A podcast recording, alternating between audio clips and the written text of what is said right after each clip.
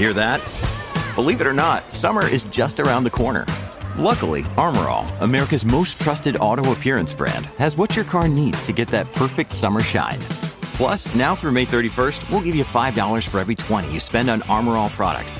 That means car wash pods, protectant, tire shine, you name it.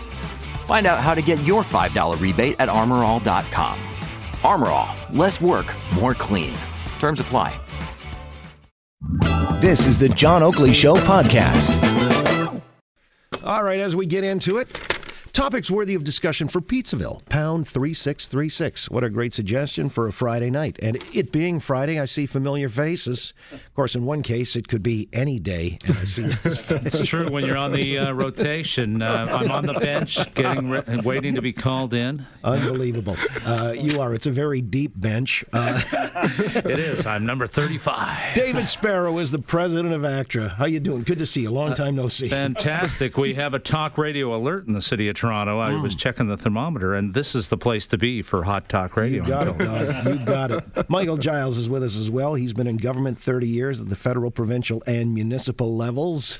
How's Michael? And Michael's very good. Just get off the Don Valley Park. All right, and get on the microphone. One- one Uh, that's it. We want to make sure your mic is square and good to go. That's all right, Michael. We know you're here. President and accounted for. We heard some murmuring in the background. John Capobianco, Senior VP, Senior Partner, and National Practice Lead for Public Affairs in Fleishman-Hillard's Toronto office. He likewise, all three levels of government. He's been a party operative uh, with the PCs primarily. I'm guessing. Uh, almost exclusively, I'd say. I was going to say, yeah. I just wondered if somewhere along the road, maybe you had an epiphany in your youth and decided on the road to Damascus you switched from. well, marijuana wasn't legal back then, so Doesn't Let me ask, because uh, here's, you know, this is this is political theater to my mind, but I don't know if there's any merit to what he's doing. Jerry Dias was in Windsor earlier today. We played the clip the last hour, several of which, I mean, he's in high dudgeon. I get it. Uh, but is his fight that he's waging here to save jobs at GM in Oshawa worthwhile, or do you see it likewise as futile political theater? But let's roll tape. This is the rally earlier in Windsor today, where Jerry issued a challenge to any politicians who may hear his message. I want you to go to the bathroom. I want you to look in the mirror. And I want you to look at yourself. And I want you to ask yourself Am I doing enough? Am I doing anything? All right. Well, Mr. Sparrow, you're the head of ACTRA. I am. You understand. I mean, uh, when you represent a lot of jobs and people, uh, you got to represent very forcefully, forthrightly, and so on and so on. I mean, what's going on with Jerry here? Well, every union leader needs to know their membership and to know what will move them and, and make them passionate about the appeal that they're they're launching. And I'll just say that n- never is a fight to retain jobs within Canada wasted effort. Uh, this is. Uh, um, a really unfortunate situation that's taking place, and it's fantastic that uh, the union is stepping up, and maybe not so fantastic that the various level levels of government are not uh, supporting those efforts to save those jobs. Uh, to some, his uh, rhetoric will seem over the top and, and theatrical, and to others, they will be moved uh, by it. I, I know that that level of, of, of theater, perhaps, uh, wouldn't necessarily work with my membership, but at the same time, uh, I, I think that uh, he knows his own members. All right, because you represent actors, and they would kind of see that and say, uh, "Hey." They would critique it, is what they would do. They would. There'd be a review rather than rah rah and man the barricades and that kind of stuff. They'd be saying, you know how I would have done that? right. I wouldn't have been so harsh. Well, that, that reminds me of Mort Sahl, the uh, venerable comedian, uh, who used to, he say, for recording purposes, he'd record outside of Los Angeles because if he had friends and industry types and he'd crack a joke, instead of laughing, they'd go, you know, that's funny. And uh, it doesn't work on the album. So, uh, Or they'd say, you know what would be funnier? yeah, that's the kind of. Well, all right, uh, but is he peddling false hope? You know, on this premise that uh, he's in a position where he's got to be seen to defend, and uh, Michael Giles is a political operative. What do you say? I mean, Justin Trudeau's MIA. He's uh, Jerry Dias has accused Doug Ford of uh, also not being found on this file. Uh, what do you say to that? Well, I, I mean, the first thing is, uh, um, I think the. Uh, Hang on, let me see if we can get this microphone sorted out. there you go. Uh, all right. Da-na-na. The roadie fixed it. All right. No, how am I supposed to work? on? Okay. Well, let me ask John Capobianco, and we'll fix your microphone in the interim. Go ahead, Johnny. Well, I was going to say he's he's in a tough position, and as a union leader, and certainly as a, as a as a personality that he has, I think there's no question he has to do what he's doing. There's, he's got a membership base. He's playing to his membership base, as most politicians would uh, and do.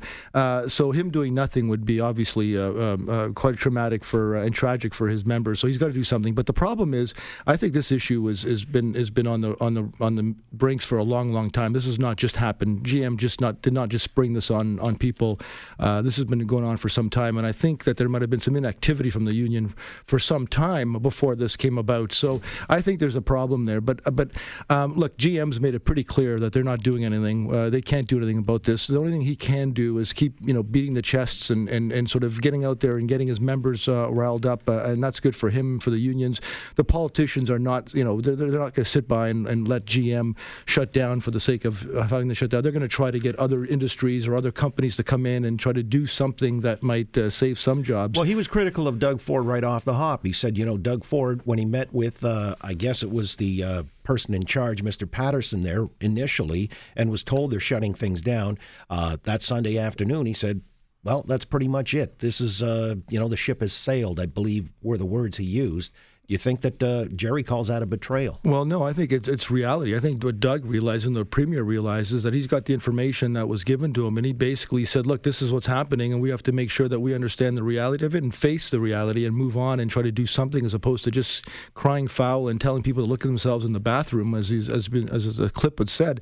Um, but I do think at the end of the day, um, uh, he's got to do this. It- It's it's his, his minute in fame. He's got uh, he's got commercials now that are out there that are uh, that are getting some some people riled up. But um, uh, the reality is, though, John, I'm not sure anything's going to happen with GM on this front. I think the only thing they can do is if they can get the Tesla or other groups or some other foreign companies to come in and do some work there and save some jobs. That's probably the best they can do at some point. Well, uh, even enticing that uh, a cadre of workers in a Tesla plant would be, you know, somewhat of a marginal victory. But you know, as a, an avowed liberal here, Michael Giles, uh, you know, Justin Trudeau, you know, he's famous for virtue signaling and talking about things like, well, we're going to get that pipeline built, uh, even though he's still got a square reconciliation with the native bands that are protesting and so on and so forth.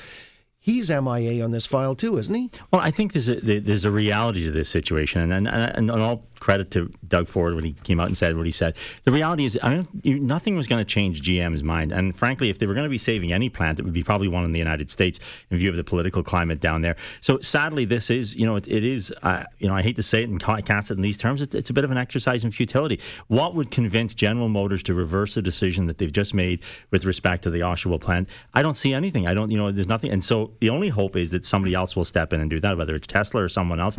But speaking to John's point, I mean, I don't think uh, Jerry uh, Dias has any option but to do this. I mean, what's he going to do? Just sit there and say, okay, I accept this? No, he has to speak up for his members and, and do whatever he feels he can. But, you know, the reality is reality. It's, uh, you know, it's the, this, the tornado is blowing through and the building's down. I, I don't think there's much they're going to do to rebuild it. All right. Uh, that's a rather dire prediction, but I think it's a truthful one nonetheless. Let me ask about something else that happened earlier today with the Supreme Court of Canada voting on something that had become a political hot potato for a while in. Uh, the Harper years, Stephen Harper's government decided if you're outside of the country for more than five years, that for all intents and purposes disqualifies you from voting in federal elections, even though you're a Canadian citizen. Justin Trudeau reversed that uh, just about a month ago, and uh, I guess, pending this decision from the Supreme Court. And the Supreme Court went along saying this is an unjustified violation of the Constitution. If you're a Canadian citizen, you could have been away like Neil Young for 30 years, David Foster, uh, Donald Sutherland, and you still get to vote in a Canadian federal election. Uh, where the dissenting opinion, by the way, the majority voted five to two. The dissent, though, says no, you've got to have some connection to your community or the broader constituency, the, the riding, in other words. Now, I know you ran, uh, mister Sparrow.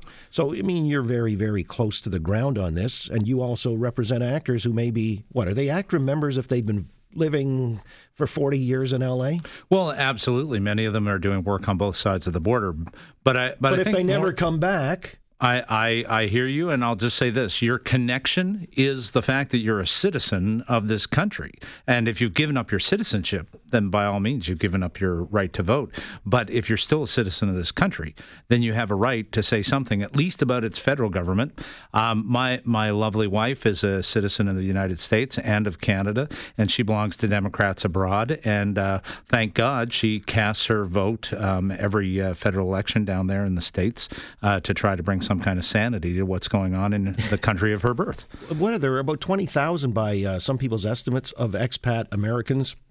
Uh, I guess that still vote they're American citizens, obviously, so they're not disqualified. They live in Toronto proper. Oh yeah, the um, again, uh, my my wife has gone out to the Democrats abroad meetings that, that take place, and there are lots of uh, lots of people, and they're active, and they're active all year round, trying to keep people charged up about their uh, their right to vote in the U.S. elections. So back to this question, I say absolutely. Uh, my brother lives uh, in uh, just outside of Seattle and and works for a big computer firm there, and he votes in in Canadian elections and the ones that he's uh, able to do But he's so. been in. back. I'm assuming he's sort of come back to the country. But, no, since '92, he's been living in the United exclusively. States. Exclusively. Yeah, I mean he visits, but well, he doesn't work here. Okay, so, no, no, so and he doesn't but own. he still visits. Own a home here. He does yeah. visit, sure. But this is yeah. like people never return. Or in a, another scenario, uh, let's say you're born to Canadian parents and you've now grown up but never set foot into the country, do you still get a vote in our federal elections? Well, see, that's the difference. And I think, and, and I would say, you know, there was a test case with a, a gentleman by the name of Michael Ignatieff, who I happened to run against. Heard of him?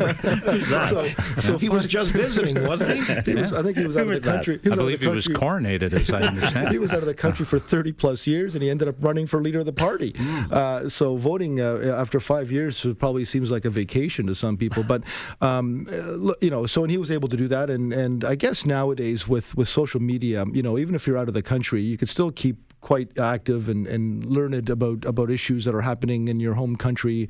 Uh, in this case, if you're a Canadian and you're abroad for five years, it still keeps you up to date on what's happening. So you can sort of keep uh, linked into to Canadian politics and Canadian issues, which makes you you know relevant. So if you want to ro- vote and, and and sometimes, but I think the two dissenting judges have a point of view, which is you know if you want to vote and actually truly truly be a, be a conscience, then be in the community, be part of it, be understanding of of it, and then vote the way you think it is is based on you living in it and suffering the consequences of your vote, as opposed to voting from abroad uh, and not having to deal with uh, the, whoever wins the uh, the election. Yeah, can we not... go with the benefits instead of the consequences? that sounds pretty dire. Uh-huh. Well, li- we're talking about a liberal government federally, yeah, yeah. so I'm talking consequences. Well, yeah. He's talking like a member of the NDP. It's all about the benefits. Yeah. All right, uh, and Michael, finally, well, I'm, I'm a citizen of the Republic of Ireland. I don't get to vote in those elections, and I can't imagine voting in those elections. I've lived in Canada since I was a kid, since 1973. I think you could run for leader there. I, I, was just, actually, I probably could. I might win. But the, uh, the the other thing is, you know, this is probably the blue moon outside, but I agree with Stephen Harper on this. Five years, I think, is a reasonable. Stop thing. the presses! I can't believe it for just a moment. Five years is reasonable. Mm. Uh, somebody who's lived out of the country for 40 years. Speaking to John's point, say you know if you're living in California or something, you've, and you've hardly come back to Canada, well, you're you're going to be voting and having an impact on who governs this country, but you're not going to have any impact or you're not going to have any effects of that because you don't live here. But you realize that five years is just really one election cycle. So it's like you left and so and so was prime minister, yeah. and now five years later they're saying, no, you're not allowed to vote for a new guy because you've lost touch. Well, it, it's it's but I think that's reasonable. Election and, cycle. You know, one of the other things is if you're you know a child born to parent, Canadian parents and you have the right to vote, what writing do you vote in if you've never lived in the country? That does become problematic unless you can uh, show some kind of tie to the land, uh, which opens up a, a, whole Pandora's box. Michael, in Michael's case, he flew over Canada, yeah. so that was his tie. it is fly over country. Uh, how about these folks, these actors down there? They still pay their actor dues? Oh, absolutely. Regularly? Yes, yes, yes, wow. absolutely. You know what? You know what? Is we live in such a, in terms of actors, we live in such a great uh, continent in terms of North America. As people are working all over, um, we have opportunities for SAG-AFTRA members to come up here and work under permits, and for actor members to work down in the states, become members of SAG-AFTRA. And so you never know where your next gig is going to take you. All right, so you're covering your you know what mm-hmm. just by uh, virtue of paying dues. That's correct. Otherwise, you'd be shut out from any of the productions. Well, you would you would certainly have some complications in in uh, getting into the next uh, production. You might be cast in it, but it might cost you some money in terms of permits or other things because you've given up that membership that you worked very hard to attain. I got you. Yeah. We'll come back. Uh, still on the political front, I got to find out uh, what Maxime Bernier is thinking, uh, and we'll put it to our panel. Michael Giles, John Capobianco, and David Sparrow on The Oakley Show. Topics worthy of discussion for Pizzaville, pound 3636. And so we say to General Motors, you haven't seen anything yet. Thanks for listening to the John Oakley Show podcast. Be sure to rate, review, and subscribe for free at Apple Podcasts, Google Podcasts, and anywhere else you get your on demand audio.